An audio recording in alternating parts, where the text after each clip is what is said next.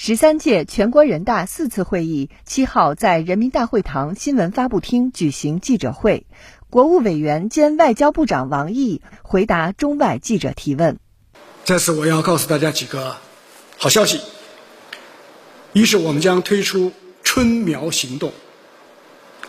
积极协助和争取为海外的同胞们接种国产或者是外国的疫苗。五十多个国家目前正在陆续将中国公民纳入到本国接种的计划，还有不少中国公民正在当地依法接种中国的疫苗。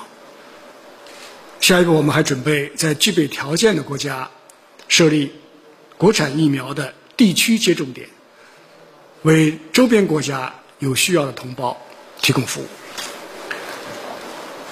二是，我们将推出。国际旅行健康证明，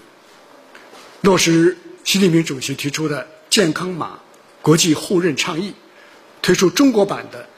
国际旅行健康证明电子文件，在充分保护个人隐私前提下，